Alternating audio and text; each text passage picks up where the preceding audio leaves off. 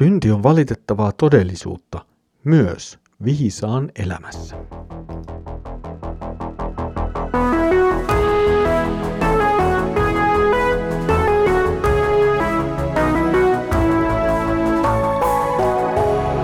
Kirjoitusten pauloissa. Tervetuloa taas mukaan Kirjoitusten pauloissa Raamattu-podcastin ääreen. Minä olen Mikko ja nyt on taas hyvä hetki aika käydä hetkeksi saarnaajan kirjan jakeiden ääreen. Edellisellä kerralla Salomo etsi kultaista keskitietä hurskauden ja pahuuden välistä ihmiselle elettäväksi. Tänään teema vaihtuu, vaikka ei kokonaan sivutakaan sitä, mitä edellä on puhuttu, mutta tänään puhumme erityisesti synnistä. Luemme nyt saarnaajan kirjan 7. luvun jakeet 19.22. Viisaus on viisaalle vahvempi apu kuin kaupungin kymmenen mahtimiestä. Maan päällä ei ole yhtäkään niin hurskasta, että hän tekisi aina vain hyvää eikä koskaan syntiä. Älä kuuntele kaikkea, mitä puhutaan, et joutuisi kuulemaan sitäkin, miten palvelijasi kiroaa sinua.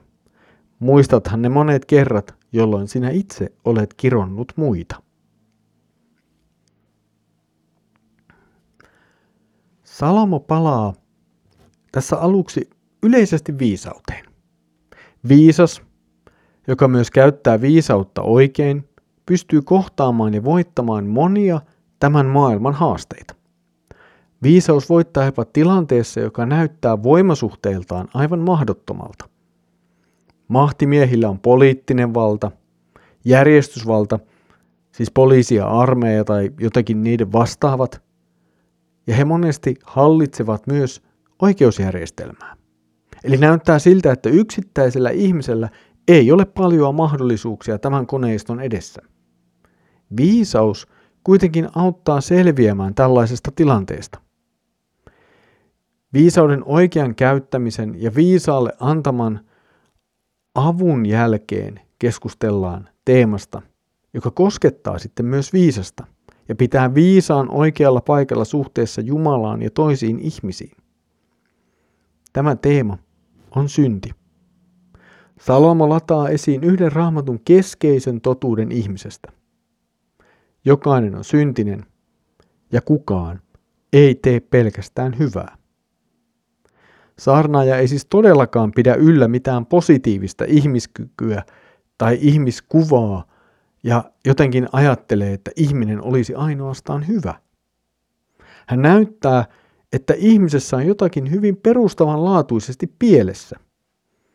Ja tälle meille toki on hyvä nimi. Se on perisynti. Meissä asuva syntisyys saa aikaan sen, että emme toimi aina oikein ja synnittömästi. Meissä on luontaisesti taipumus pahaan ja syntiin. Näihin myös lankeamme joskus harvemmin ja joskus useammin. Tämä on luodun ja syntiin lankenneen ihmiskunnan tila.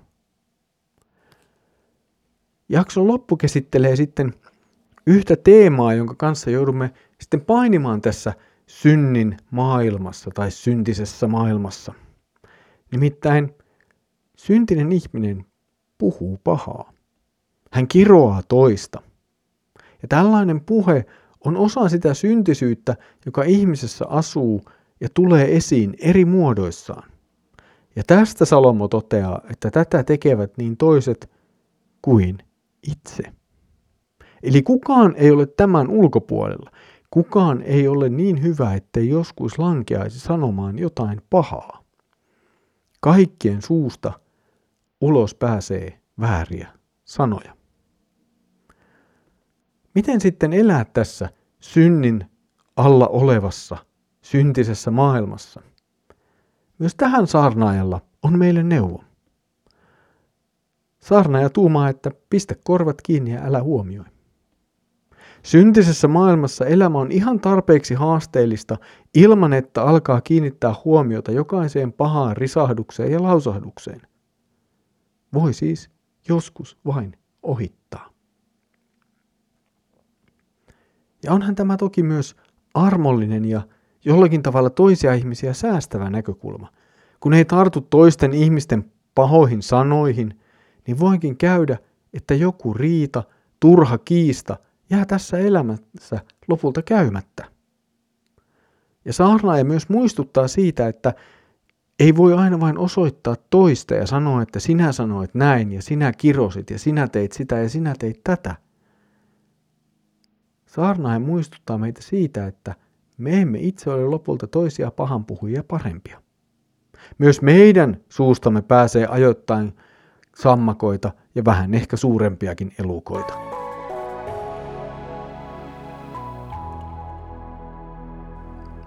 Olet ollut mukana kansanlähetyksen tuottamassa kirjoitusten pauloissa Raamattu-podcastissa. Tänään teemamme kääntyi ihmisen syntisyyteen. Saarnaaja muistuttaa kaikkien ihmisten olevan syntisiä. Ja tuo saarnaajan teksti tänään muistuttaa paljon osaltaan siitä, mitä Paavali kirjoittaa roomalaiskirjeen kolmannessa luvussa. Siellä Paavali kirjoittaa esimerkiksi näin. Ei ole yhtäkään vanhurskasta, ei yhtäkään ymmärtäväistä, ei ketään, joka etsii Jumalaa. Kaikki ovat luopuneet ja käyneet kelvottomiksi. Ei ole ketään, joka tekee hyvää, ei ainoatakaan. Heidän kurkkunsa on avoin hauta, heidän kielensä puhuu petollisesti – Huultensa takana heillä on kyykäärmeen myrkkyä. Heidän suunsa on täynnä katkeria, kirouksia. Salomo ja Paavali. He jakavat saman käsityksen ihmisestä. Ihminen on syntinen.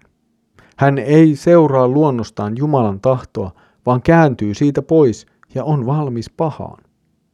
Tällainen viesti ei tietenkään ole mitenkään mukavaa kuultavaa, eikä sitä kai halua paljon julistaa. Mutta juuri tätä meidän on julistettava. Me niin kovasti haluaisimme painaa kysymyksen synnistä jonnekin kauas ja jättää sen käsittelyn jotenkin vähemmälle.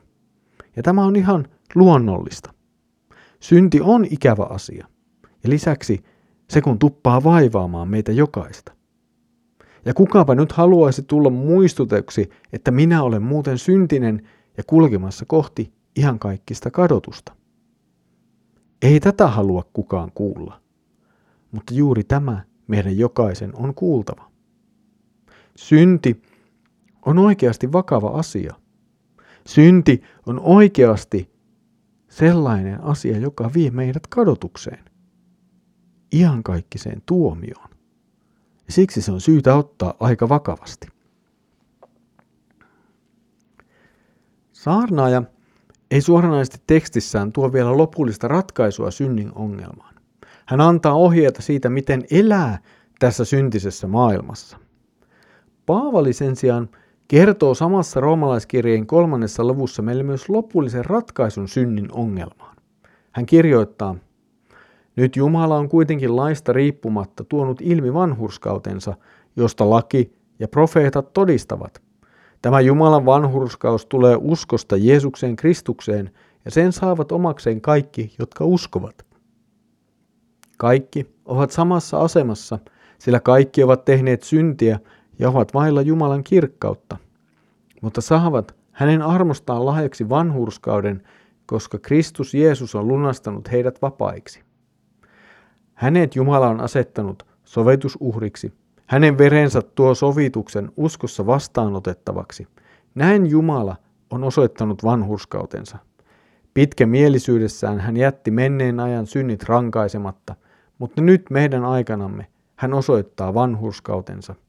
Hän on itse vanhurskas ja tekee vanhurskaaksi sen, joka uskoo Jeesukseen.